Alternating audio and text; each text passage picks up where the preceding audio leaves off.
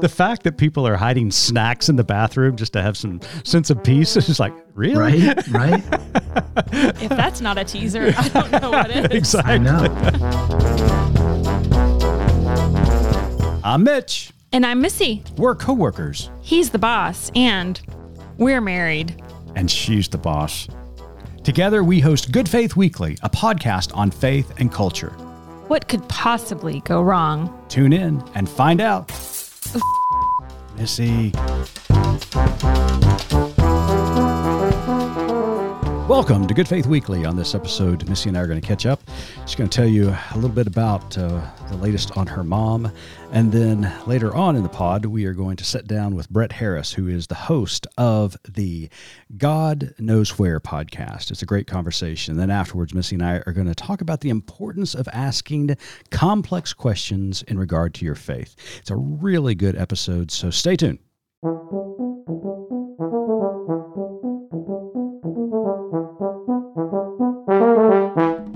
Happy Earth Day week, Missy. I'm feeling attacked. Why? Are you trying to come at me for that styrofoam cup I've been using? it's not just the one styrofoam cup, it's the you 27. know, I know, I know. That'll be enough of that from you.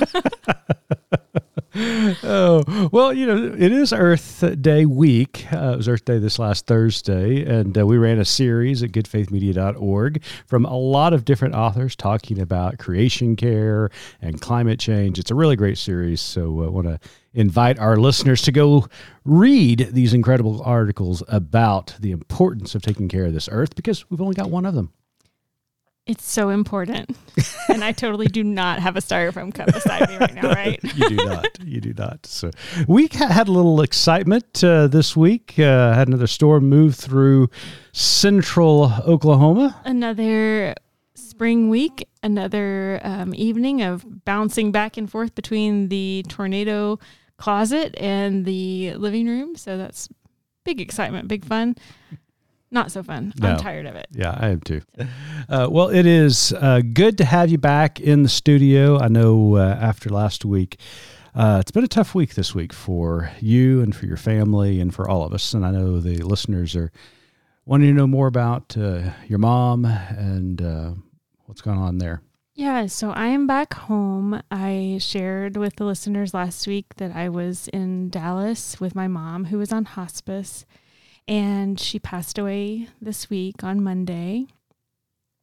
Um, and I I'm so thankful that I was able to have those last, you know, few weeks with her, you know, almost constantly, you know, save for a few couple of times here and there I had to come home. Um, but during that time, you know, as much as she was sick with dementia and we didn't want her to be in that state or suffering anymore, I kept thinking about a story from several years ago in which we had some friends who lost their adult young adult daughter to cancer and um i don't know if you remember the story or not.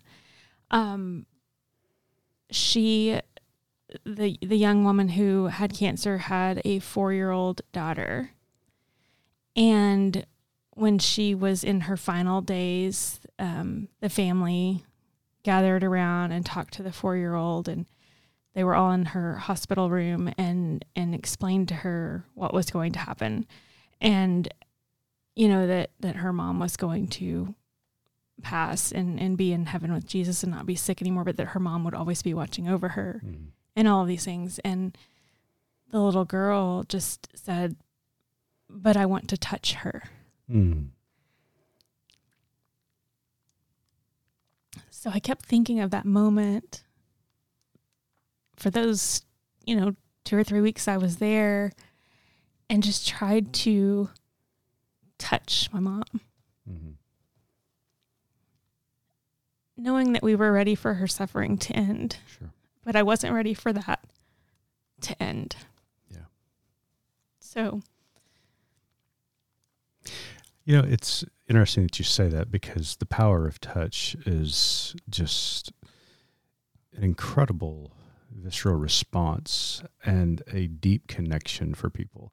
You know, I can remember when Okima, my uh, grandmother, uh, was dying and she was in the hospital, and I remember just sitting there by her bedside and holding her hand, and I can still feel her touch. Mm-hmm. And it's just, it's so powerful. And it's something that I've been able to keep with me, even though I would love to physically, you know, reach out and grab her hand again.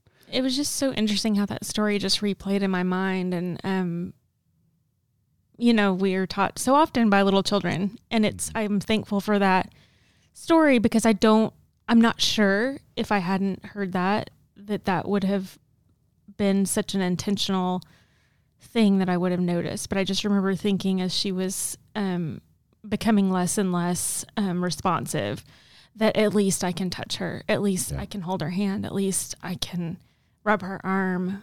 Um, and I just wanted to save savor those moments um, because I knew they were fleeting. And you know, I'm I'm I'm grateful she's no longer sick and in pain, and I know she's here with me in a very different way now, which is kind of fun, but also I'm not gonna lie, I'm a little nervous about um, because Why would that be, Missy?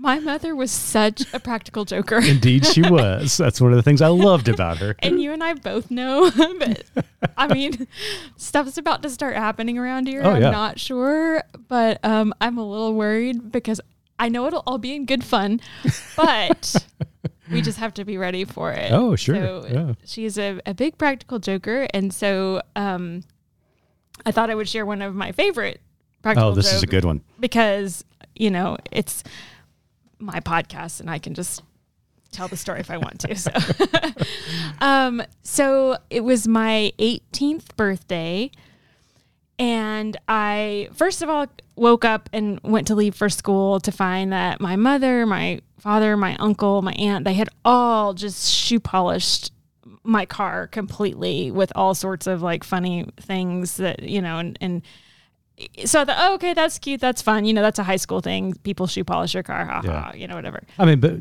when you say, you know, they just wrote all over. I mean, had 18 on it, obviously, but it also had a pig face and snout and had all kinds of stuff. Well, you it, have right? to kind of like explain that. I collected pigs. Well, sure, yeah. Okay, so it started out when I was a little girl. I was a big Miss Piggy fan, collected Miss Piggy. In fact, my mother, who was an artist, I found a picture last night. She painted a portrait of Miss Piggy for me for one of my birthdays. I'm not kidding, like a 12 by 16 like portrait you'd hang on your wall of Miss Piggy.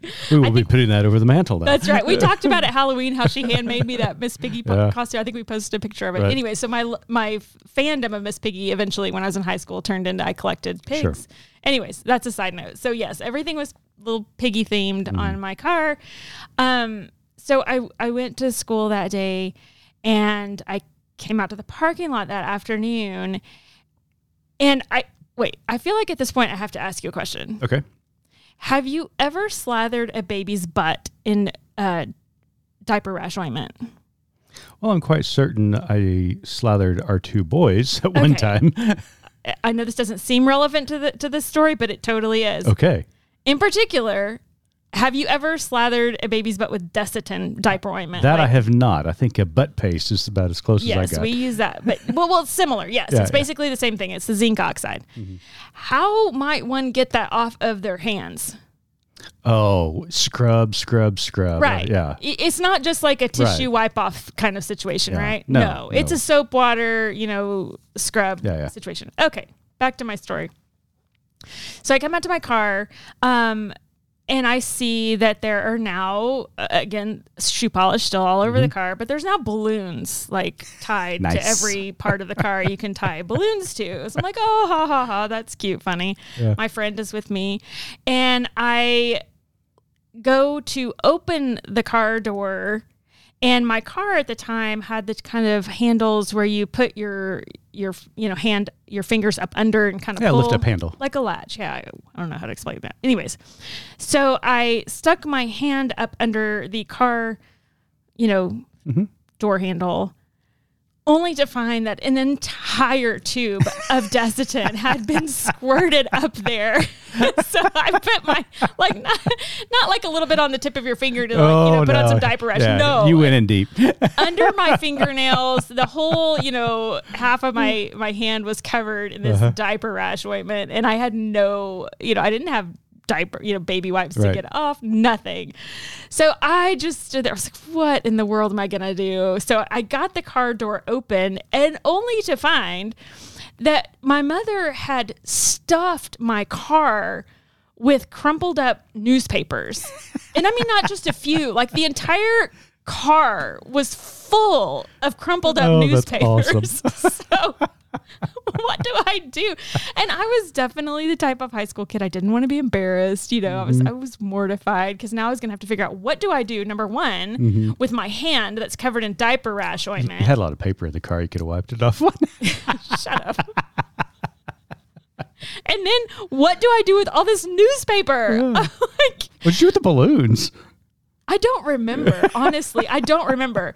It was about this time that my mom kind of appeared because, of course, she was taking pictures Well, of this of whole course. thing, you know, from behind somebody else's truck and cackling. She had a very signature, like she had such the cackle. evil cackle whenever she she pulled off a joke on somebody. But Every now and again, it comes out of you. oh, it does. I'm so proud of that. I did inherit it. So, anyways, that was that was one of her her jokes that she played. But That's awesome. um, it it was just it was fun. You never knew quite what she was gonna do. She taught me how to short sheet a bed, um, how to put saran over a toilet seat. Um, I mean, just the list goes on and on. She she loved a good practical joke. So, like I said, I'm I'm a little bit nervous about what's to come around here. If um, if there's a God in heaven, um, she will talk him into letting her pull a prank or two. Well, I have no doubt that that's going to happen. yeah.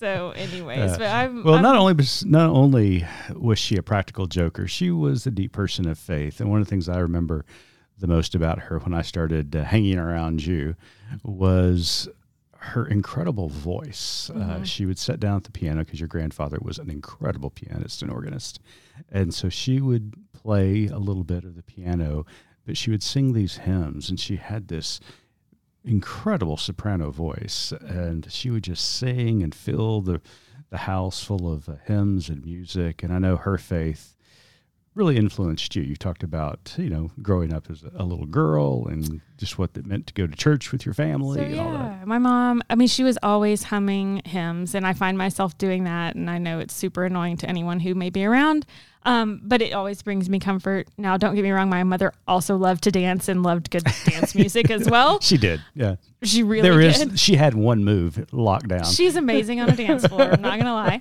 Um, but yes, she did have. Um, I was telling you earlier. I I'd forgotten all about, but it's it's amazing when somebody passes how the memories start flooding back. But every Sunday morning, as a kid, every Sunday morning, we awoke to her walking in our room and singing Happy Sunday morning. Happy Sunday morning. We read our Bibles, sing and pray. it's happy Sunday morning. oh dear lord! And what our listeners can't see are the hand motions that go along with the song. And also my mother every week standing there in her pantyhose and her sweater while she sang the song. And it I'm was the seventies. is there anything more quintessentially, yes, 70s and 80s than a mom on a Sunday morning in her pantyhose? No, there is not. And probably hot rollers in her hair. Oh, but she would sing the song. We would get furious because there was not such a thing as a happy Sunday morning when you have to get up and go to church that early. oh my gosh, that is fantastic. yeah, so we're just going through. I know so many people go through this, um, the loss of a family member, that time where you're just sifting through photos and memories and all the things and hearing what you know your loved one meant to other people, and it's been it's been so nice to to hear those things and to relive those memories, and also because because my mom did have dementia, you know, that like they say it's a very long goodbye. So for the last ten or twelve years, we've watched my mom slip further and further away and it's that's one of the things that has been nice now is is kind of the the memories that are flooding back or people are talking about from from better days when she was well and when she was more herself her um you know fun loving and practical joking Yeah. self. So it's been nice. But thank you for all your prayers. Thank you for all that have messaged and reached out. Um, we are we are doing well. We look forward to having a memorial service for her um, in uh, June, and you know life goes on. She's she's not suffering anymore. Yeah, she will be missed. She was an incredible lady, and uh, she has done a fabulous job raising her kids, especially you. She has. Uh, well, stay tuned. Missy and I sit down with Brett Harris. He is the host of God Knows Where podcast. Have the last few years shifted your faith? I'm Brett Harris, and last year I walked away from the pulpit without a plan. I just knew where I was wasn't where I was supposed to be. And I'd love for you to join me as I wander and wonder about faith and Scripture and how we can continue to follow Jesus' example even when our path forward is unclear. Find God Knows Where today in your favorite podcast app.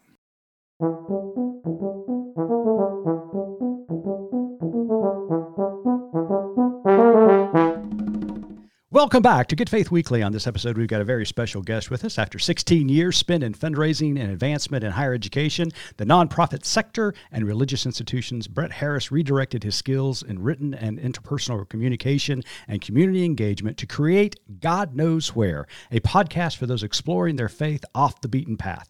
With 10 to 15 minute episodes released weekly, God Knows Where is a different kind of Bible study that is shorter than most sermons, thank God. The podcast dives deeply and asks big questions. It's perfect for those who have quit institutional religion and want to know more about it. Brett, welcome to Good Faith Weekly.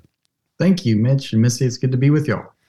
Hi, Brett. So I'm very fascinated by your story. You are a recovering Baptist pastor who willingly walked away from the pulpit. And while that may not be that unusual in this day and age, your motivations, I think, were pretty unique. I was wondering if you would tell us a bit about your story.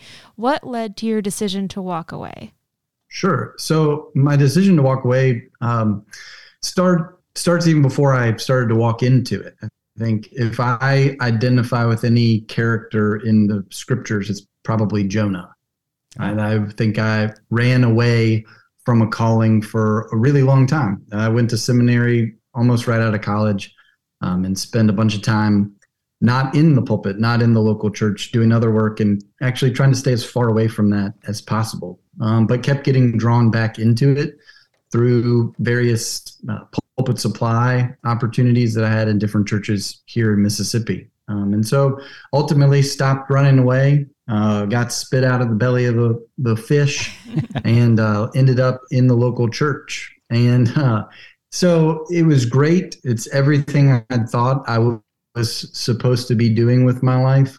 Um, but in the midst of my time there at the church, I COVID hit, and um, it, for all the things that COVID did that disrupted and destroyed and were awful, uh, it was really good for my mental health um, in some strange ways. I don't know how else to explain it. Um, but I really got to see, um, I got to spend more time with my kids. I got to spend more time at home. I got to do a lot of things and be in one place. I'd spent the better part of a decade on the road driving around for work and and being split between places and not really having a home uh, just sort of being wherever i was supposed to be at that time. And that so those those that time that i got to be there and, and be home really changed things for me.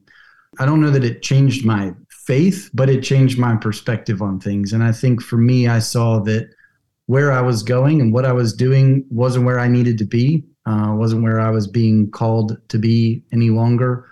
Uh, I think COVID opened up for me a lot more about um, the being of our faith and what we're called to be, as opposed to what we're called to do. Uh, and so I I knew that it wasn't where I was supposed to be, and so I walked away and decided, you know, we'll figure this out. Um, but it's going to be better for me and my family and for everyone around me, even for the church, if I'm uh, in a different place. You mentioned that you walked away from leading the institution, but that you can't walk away from Jesus, and that who and what we're following have nothing to do with Jesus, which I thought was a really interesting way to put that. It, it, just walking away from the institution, but yet you can't walk away from, like you said, your faith. I thought that was really interesting and important um, kind of point to make. Yeah, I think there's, for me, there's so much that we've built up around these teachings that we have uh, and the, the scriptures that we have, the tradition that we have. There's so many, there's so much that we've built up around it you know that, that clouds our view of those stories of their importance in our lives of what they teach us and how they can help us shape our lives and our communities in ways that just distract us um, that just distract us from that message uh, we all know the jokes about hassling over church carpet and the carpet in the sanctuary or anything like that it's all those all those conversations, uh, all the meetings that organizations require, and I'm not saying that they don't require them. I'm just saying that to me, uh, they they're a distraction. And I think that the message, if we can get back to that message, even if that means walking away from the institutional nature of things, uh, whether individually or collectively, I think what's more important to me, what I've found more true in my life, is harnessing the the wisdom that we get from Jesus and harnessing the way that he lived his life, the way he teaches us to live our lives, and um, and just what that can do, and how much different and better things can be if we pay attention to that, and not the things that for two thousand years we've built up all around it.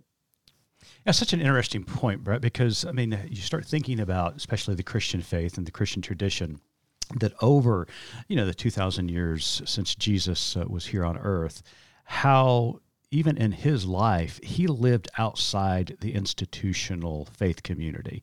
I mean he was born uh, a mamzer. He was very it was very controversial. Uh, he grew up as an outsider someone on the margins. Uh, and then you know his ministry wasn't necessarily anti-institutional but it existed outside the institution. Uh, he went to synagogue, mm-hmm. he went to temple, but everything else he did was outside that institution.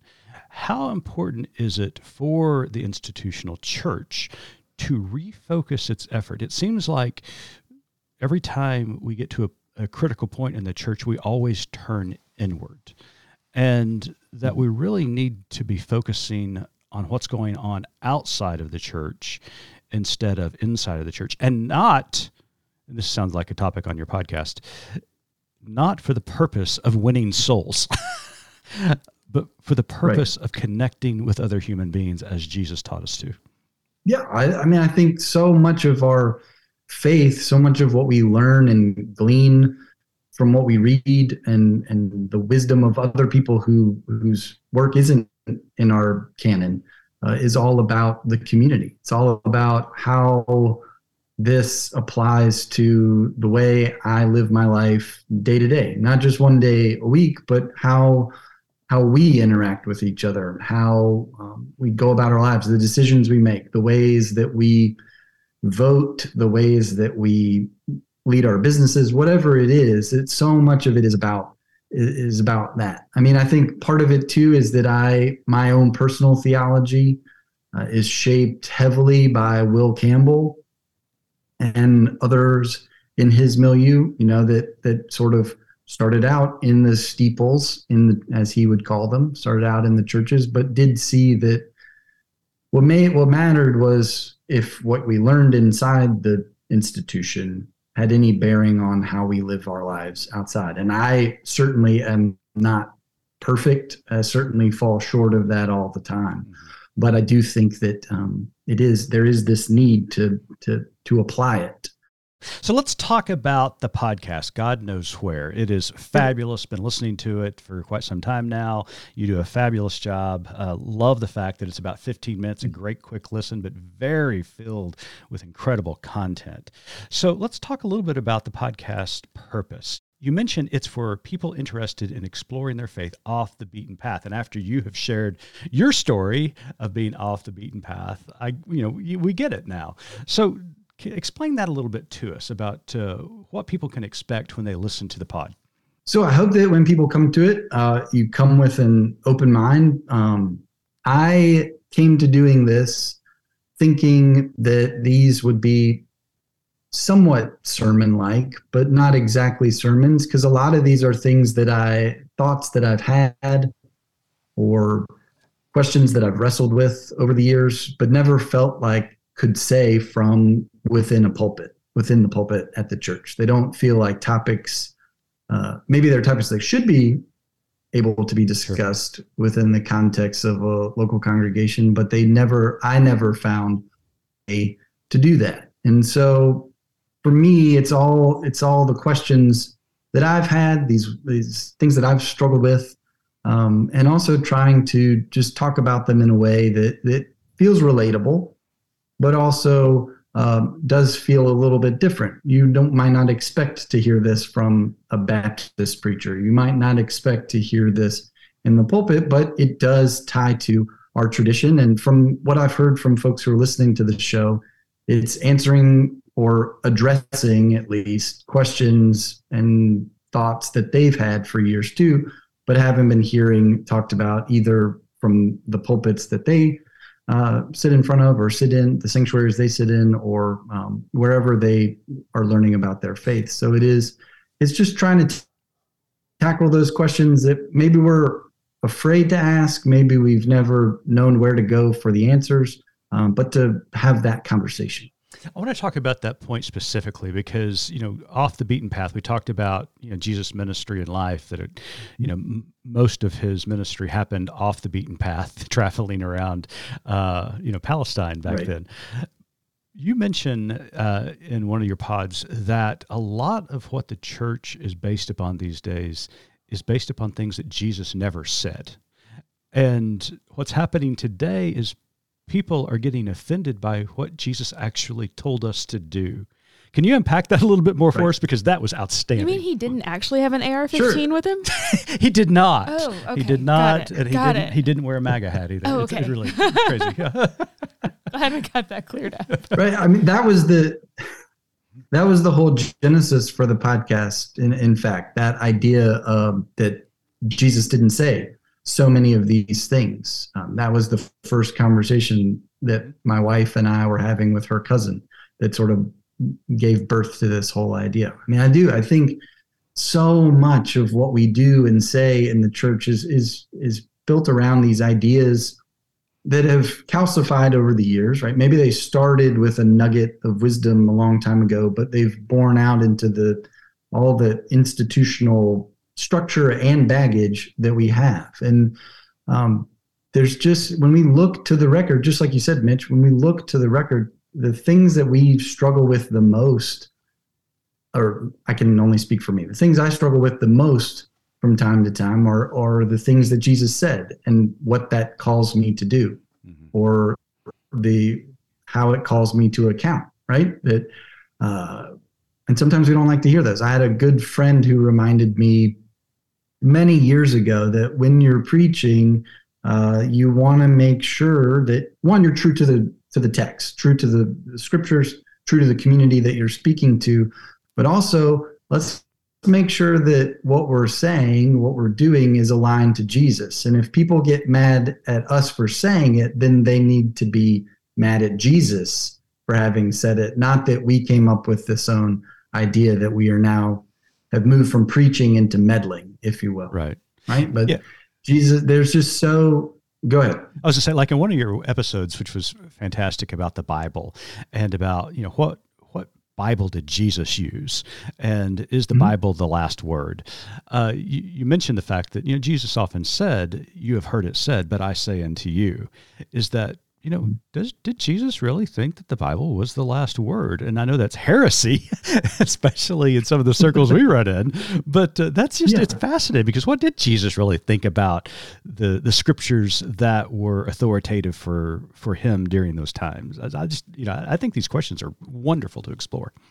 Absolutely, and I think that you know, as the the canon, all the canons still being created and still being written down and and and formulated and figured out and some of it wasn't even written while he was alive and so we do have to think about that think about what he was interacting with and how he was interacting with it. And ultimately, for me, it's looking at, and I mentioned this in one episode too, Martin Copenhaver's book about the questions that Jesus asks and how he asked so many more questions than he answered.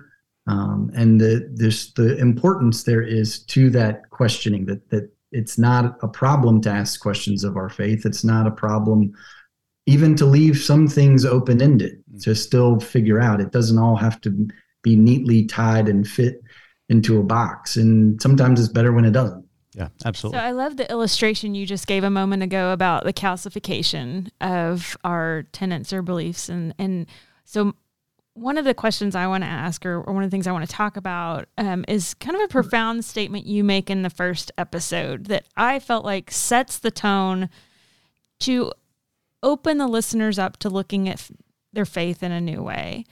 And mm-hmm you state in reference to accepting Jesus as our personal savior, which for us in this room, that is the bedrock of uh, of our faith and of our you know kind of church. Well, speak life. for yourself. well, it is. I mean, have you made a personal decision? If not, we can stop and pray that prayer right now. I'm still thinking about it. Okay. Do I need to walk down the Roman road?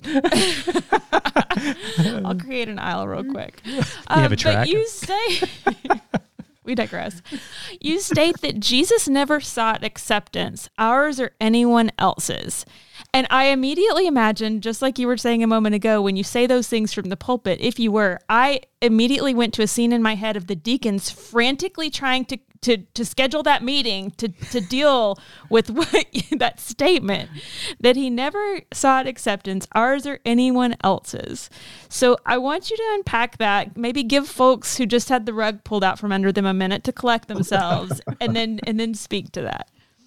Sure. I i, stand by what i said um, i think that when we look at what we're told about Jesus' life. and Right? None of us were there. None of us were walking around with him. There was no stenographer taking notes as he preached and talked and walked with folks. But the record that we get, I don't ever see him being concerned with whether or not the people he was talking to would accept what he had to say or would or even concerned with whether or not they would accept that he was who he was I think that he prob- certainly wanted people to accept that, but I don't know that that was a primary concern of uh, of of his. It doesn't seem that way to me, at least in the way that I read the scriptures. And so, I think it's. Uh, I think he was so clear about who he was and what his mission and his goal was in his life. Uh, it was so clear to him that regardless of whether or not anyone accepted that, this is what he was going to do. And I think that paints a picture for us too that however God speaks to us and however clearly God makes it to us for what our our purpose on this planet is and how we are supposed to use the gifts and the talents and the brains and the bodies that we have um, we need to be as clear about that as Jesus was in order to fulfill whatever mission we have, whatever purpose we have. We need to have that clarity of it to where it won't matter if people accept us, but the fruit will come or we'll be able to tell if it's accurate, if, if it's right, if we're reading into all this correctly and listening to God clearly, if people do start being interested in it and following and paying attention and if it does start shaping the way people's lives in the way that jesus did.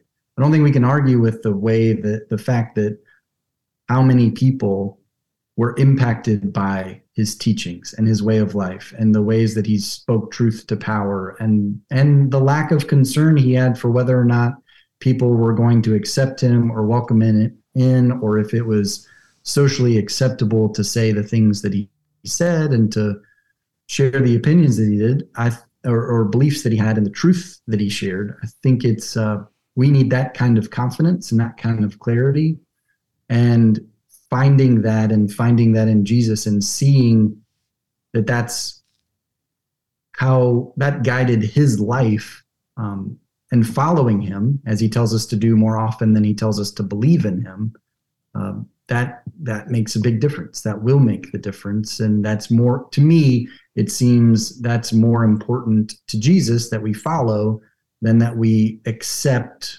any certain particular belief or pray any specific prayer or whatever it may be. The the proof should be in the pudding, mm-hmm. right? The way we live our lives, the way we treat one another, the way we do all the things he does tell us to do should be all that we need to uh, prove to anyone or to show anyone who it is that we follow, what it is that we believe, and how it is that we choose to live that out.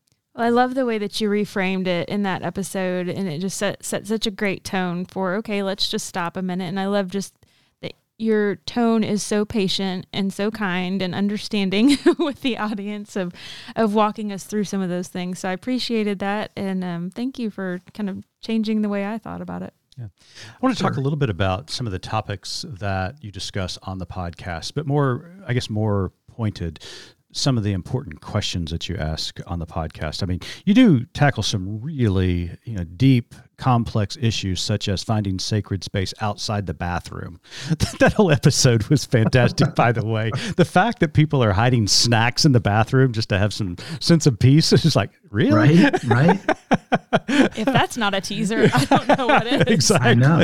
Yeah. Uh, but, you know, like the question we talked about a while ago, you know, is the Bible the final word? Another episode you talk about um, the ever changing God, which, I mean, that goes against what you know orthodoxy teaches us that you know God's never right. I mean he's never changed uh, and I just outed myself when I said he too uh, so you know I mean there's there's so many very interesting questions that you ask that are the formation of each of these episodes so I want to ask you this because I get asked this all the time Brett mm-hmm. these questions a lot of people are scared of them because they're worried that it's going to somehow disrupt their faith or that they're going to lose their faith by asking these questions. I don't know hmm. about you, but everything that I've discovered in asking these questions has been just the opposite. so, can you talk a little bit about that? Yeah, I mean, so there's kind of two ways that I can talk about that. One is from an example that I did also share in the podcast, but the, the first one that I'll share is from a, a book that my mom gave me several years ago that she had had since she was in the Baptist Student Union at Kansas State uh, many moons ago. And it was a, a book called Your God is Too Small. J.B. Phillips wrote Your God is Too Small. And it's just, it's a short little book, but it's all these kinds of little snippets of of conversations about how we as humans like to put God in a box and to say this is what God would say about that or this is how God feels about that or this is what God tells me to do or to not do. Um, it makes the point though that when we do that, we make God too small, hmm. and that God should be and is, in his opinion, in my opinion, uh, I think in other people's opinions too, that God is big enough to handle any of these things. God's big enough for us to bring any questions that we have. Uh, God's big enough to handle any amount of uh, wailing and lamenting and questioning. There's no limit to what God could uh, take on from what we have to offer, those questions that we have. So there's so from that perspective, there shouldn't be any fear. We shouldn't find any fear, although we've probably been acculturated to be afraid to ask them, but we don't need to fear. I don't think we need to be afraid to ask questions. Uh, but I think we've been taught to be afraid to ask questions, and we've been taught uh, certain ways of thinking about God and, and certain ways where we've said this is certainly the way it is. And so we don't even need to ask questions about that. But for me, too, like you said, Mitch, also the other piece of it is that dot on the whiteboard, the example that I talked about in another episode, where kind of my mentor, uh, who's also from Oklahoma, fun fact, um, draw a dot on the, drew a dot on the whiteboard and said, "This is what you know." And everything around it is what you don't know. And so every time you learn something, that dot gets a little bit bigger. Hmm. And that's more that you know, but that means what you know is also touching more of the unknown. So it's going to just bring more and more questions to you. So it's going to bring more questions that you want to ask, but it's also going to bring you more knowledge of whatever information it is you're learning about, and certainly about God, right. and certainly about the ways that we interact with creation, our creator, all of those things. And so it's going to be better for our faith, better for us as spiritual beings because we will know more, but that's also going to require us or encourage us or allow us to ask more questions, to go deeper, to learn more. And it is going to make that faith. I don't know if, if, you can make faith bigger, but it's yeah. going to make it broader, um, more understanding, but also more inquisitive and more curious. And that, to me, can't be a bad thing. Absolutely. I've always thought, you know, I think it would be very arrogant of me to draw the conclusion that I have figured out God that there mm-hmm. is everything there is to know about God, and that I have figured it out. I have drawn all these conclusions, and it's said and done, and it's over with. I can never learn anything more about God. I think that's incredibly arrogant. I think it's really heretical because I'm an infinite or I'm an, uh, a, a, finite being that's trying to under, mm-hmm. you know, understand an infinite, uh, d- you know, deity. At the same time, I think God would be extremely disappointed if his creation did not search for a deeper relationship with God. Because to just say, I figured everything out and I don't need to grow or I don't need to discover, that's extremely disappointing. We don't do that in any mm-hmm. other relationship.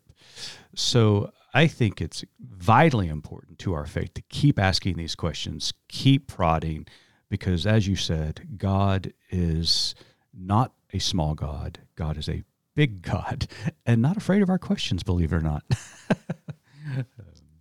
right. Absolutely. I mean, there's nothing nothing to be afraid of in asking questions. So if anybody listening is afraid to ask those questions, we're here to say you can ask them. Well, and, we're glad that you need to find other people in our lives too who can help us ask those questions and, and seek the answers and, and figure it out together. Well, we appreciate you asking those questions on your podcast. Uh, God knows where it uh, is fabulous. So well done, sir.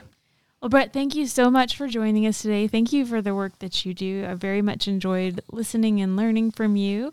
So, as you know, our tagline at Good Faith Media is There's More to Tell. So, in light of our conversation today and the work that you do, what is your more to tell?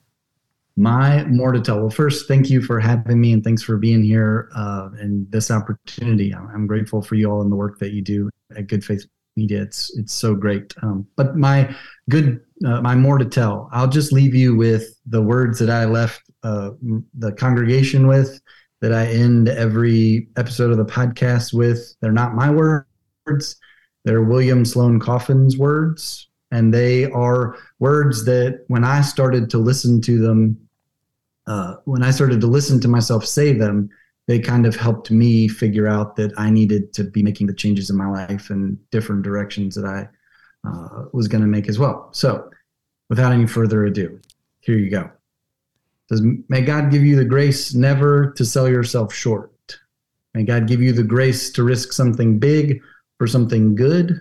And may God give you the grace to remember that the world is too dangerous for anything but truth and too small for anything but love. So may God take your mind and think through it, your eyes and see through them, and your hearts and set them on fire. Beautiful. That's beautiful. beautiful. Thank Absolutely. you so much for sharing. Brett Harris, off the beaten path. Go listen to his podcast, God Knows Where, wherever you listen to your podcast. It is fabulous. Make certain you subscribe and give him a high rating because that always helps. Brett, thank you so much for joining us at Good Faith Weekly. Thank you, Brett. Thank you, Missy. Thank you, Mitch.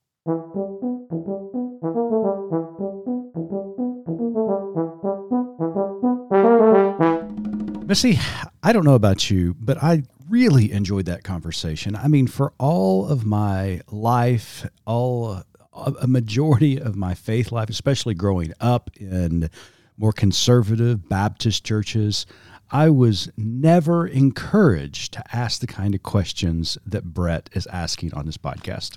Right. And what I enjoy, I, I've, I've been able to listen to some. I haven't been able to binge them all again because of just my life the last few weeks has been a little bit um, consumed. Sure. But I did listen to a few episodes. I'm so excited to listen to the rest. One thing that I do love about the way that that Brett tackles questions that you and I have talked about that you know and um, is that he's just his, his the way he guides the listener through these things in such an intentional and a a kind and gentle and not at all like snarky or sarcastic. I mean, he's just He's a real Christian. yes, yes. I'd like to be one someday.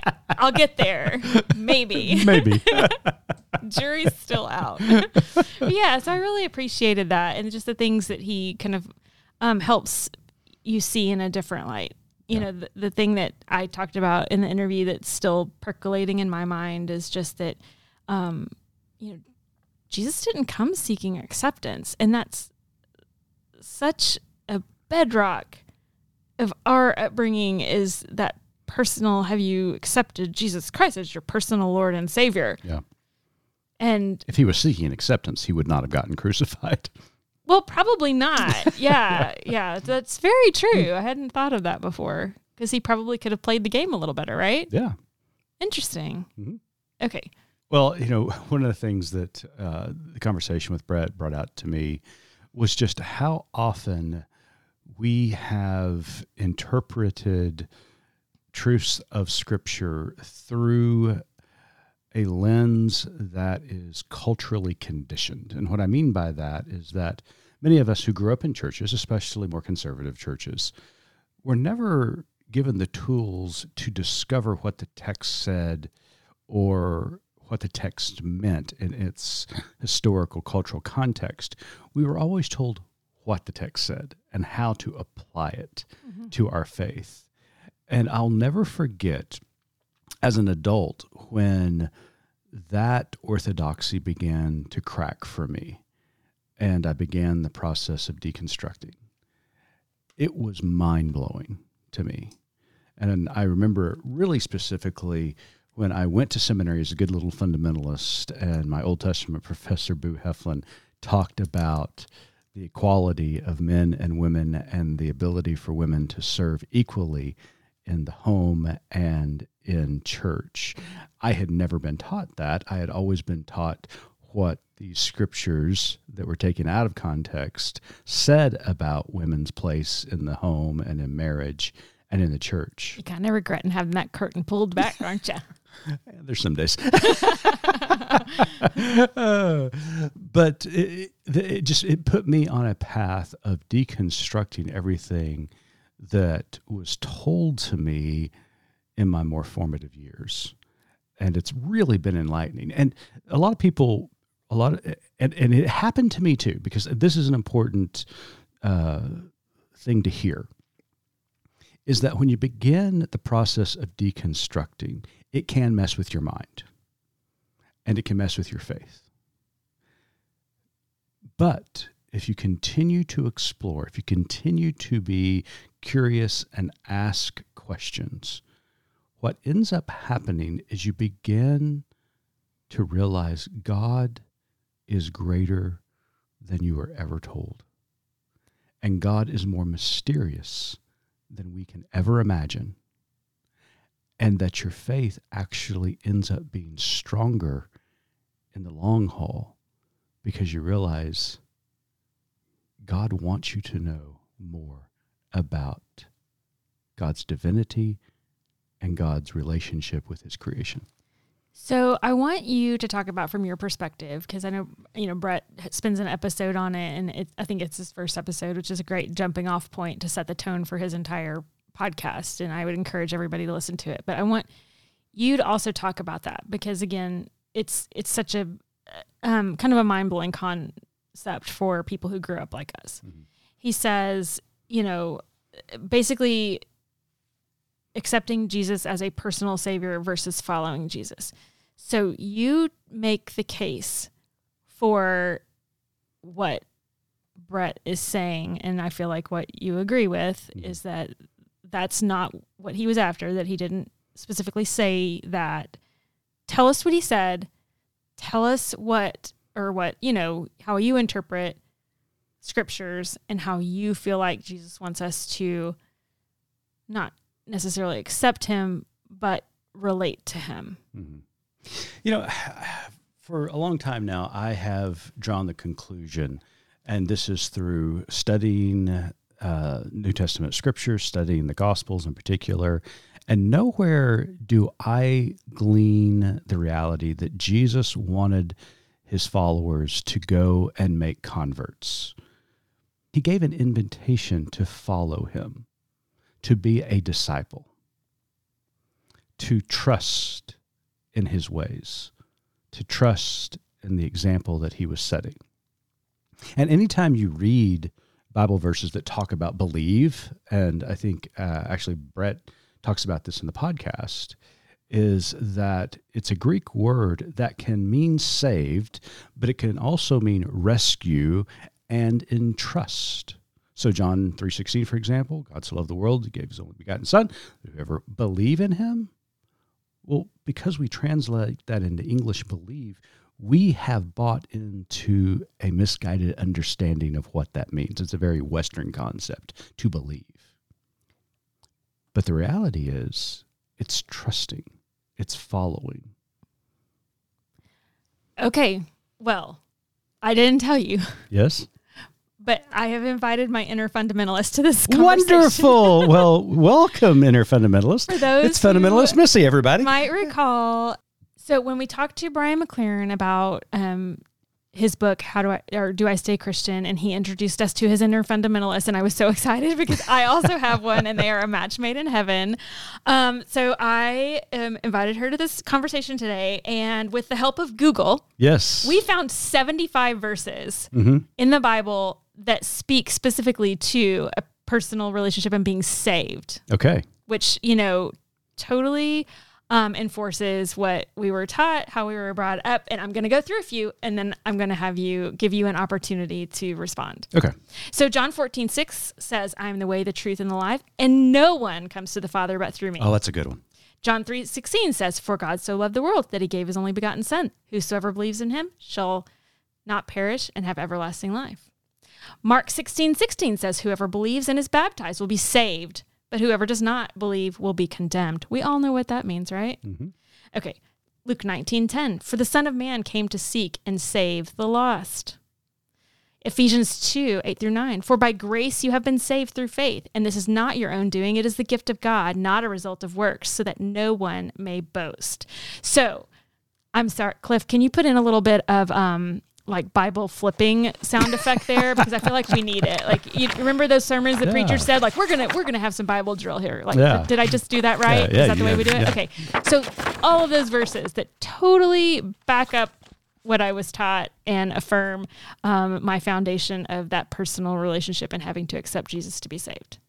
What do you say to that? What do I say to that? I say you got to start with the word saved.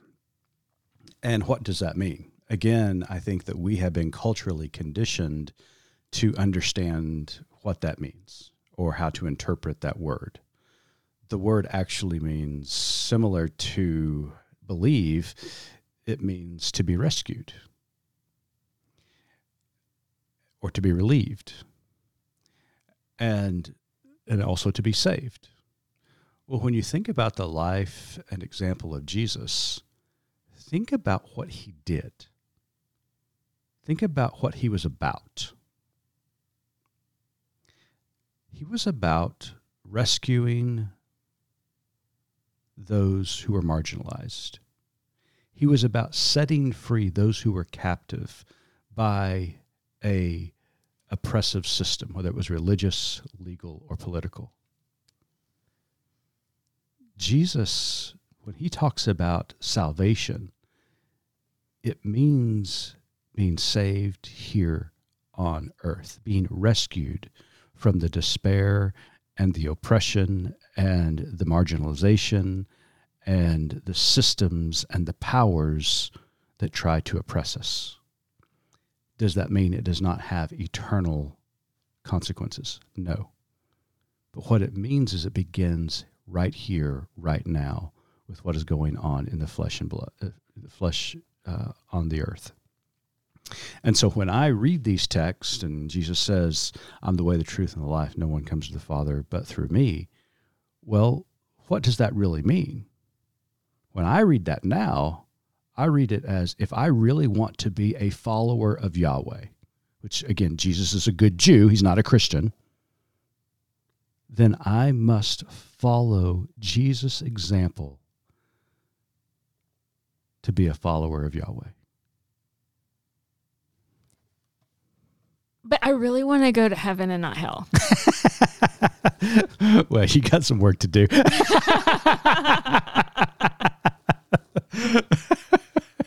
really, I mean, that's what we're taught. It's all about that one crucial thing, and and it, you know what what Brett talks about is you know following Jesus' lead and. And, and he says, you know, when when we talk about a personal savior, and that's one thing we're really good, especially in our country, about making it about me, right? Mm-hmm. Then it becomes about me and and we don't see examples in the Bible of Jesus making it about him. No, no. He does. In fact, he makes it about everybody else. He makes it about everybody else. So if we are truly following him and his example, that's what we do. Mm-hmm. We make our life about caring for others, right? And even dare I say, caring for our planet. um, so yeah, and, and, he talks about, um, you know, also if, if, if, it's all about, you know, getting our ticket punched, which mm-hmm. we know, you know, then, then it, you don't have to worry about anybody else. Right. You know, and that was just never again, like we just said, it's never the point of, of of his teachings. That, you know, we are so we like to be good accountants. We like to mm-hmm. to to, you know, count and, and add up and that that was just not not Jesus' purpose and not not what he did when he was here, that we are to lead a life uh, following his example, which compels our neighbors to do the same. It's not about accumulating. He was not about accumulating people. He was right. not about accumulating, um, you know, statistics and, and and a crowd. He was just he was really about changing the way people thought about systems and making the world a better place. Yeah, he was about empowering them, whether that was health, whether that was economically, whether that was religiously. He empowered people with hope and the opportunity to see and live in the world differently than what the powerful systems were demanding of them. Mm-hmm. And to me, that is the greatest salvation of all. Whether that is temporal or eternal, we don't have to accept this reality of the systems and the powerful and the wealthy. We don't have to accept that. And when Paul says, you know, sting where or death, where is thy sting? We don't even have to accept that. Because there is something that transcends this reality. Something that I can't explain. It's mysterious, as we talked about earlier. You know, the more questions I ask, the more mysterious God gets. And I like that. I loved that. Just brought to mind the analogy he said that one of his professors gave of drawing the black dot on the mm-hmm. whiteboard. Like, this is your knowledge and this is what you don't know. And as that black dot gets bigger and you know more, you've got more of that dot butting up against more of that white. And then you realize how much more you don't know. And it right. just, I loved that illustration. I thought that was just so beautiful. Um, but I also love the idea of reframing what our concept of a quote unquote personal relationship is with Jesus. If I want to have that, it's not about a Roman road, you know, set of verses. It's not about necessarily saying this magical prayer and getting your ticket. It really is about following his example and learning from his teachings and you know emulating the life that he lived going to the places that he went you know hanging out with the people that he hung out with mm-hmm. and are we really doing that i mean no. I mean, I can only speak for myself. Yeah. You know, but unfortunately, no. I mean, doing it the way, you know, we grew up doing it, that's easy. Sure. You know, yeah. And, you know, and that's an incredible point because, you know, when Jesus was asked what the greatest commandment was, what does he say? Love God with all your heart, mind, and soul, and love your neighbor as yourself. Please tell me I'm right. Okay. Yeah, yeah, you're absolutely right. But Jesus doesn't separate those two; he connects them to love God means love neighbor, and to love neighbor means love God. Mm-hmm. And we do everything we can to disconnect those two. But Jesus never did. And so, you know, what it means to be saved to me is to love God and to love others in a way that is godlike, that is Jesus like. I think we also want to say, oh, we do love others. We want to just put a feeling on it. We Yeah. don't want to put an action on it. Right. And that's where probably it becomes even more problematic. Yeah. Is, you know, I can love my neighbors from afar, Mhm. but have I fed them? Have I clothed them? Have I put my arm around them when they're in need? Have I shown them acceptance when the world hasn't? Mhm.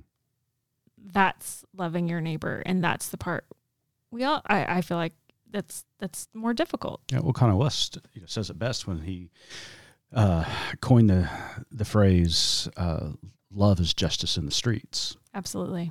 and that's exactly he's exactly right. That's exactly what it is, and so that's why we fight for justice. That's why we embrace those as Jesus did, who are being oppressed by these powerful systems, to try to lift them up and to stand beside them uh, and fight these systems in order for there to be justice in the streets because that is love.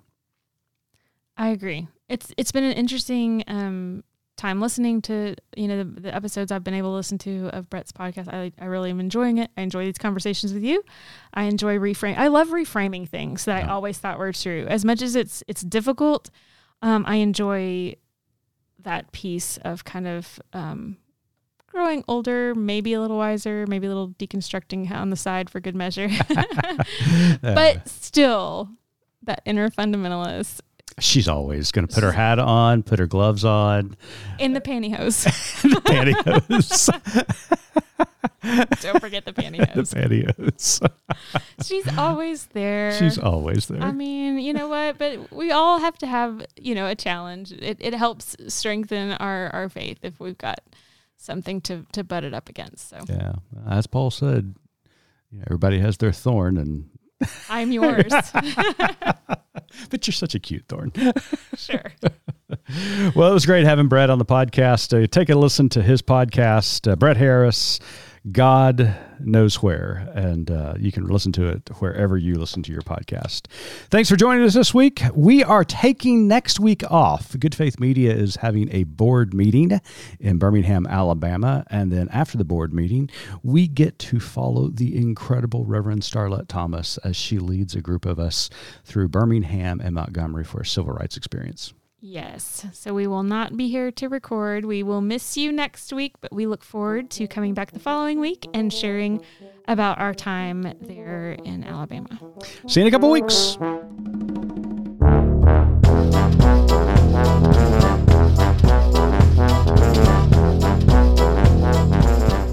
You've been listening to Good Faith Weekly, hosted by Mitch and Missy Randall. This weekly podcast from Good Faith Media discusses matters of faith and culture. Subscribe wherever you get your podcast and give us a like and a glowing review. We produce the podcast out of Norman, Oklahoma. Our music comes from Pond5. And we're supported by listeners like you. Learn more about us at goodfaithmedia.org.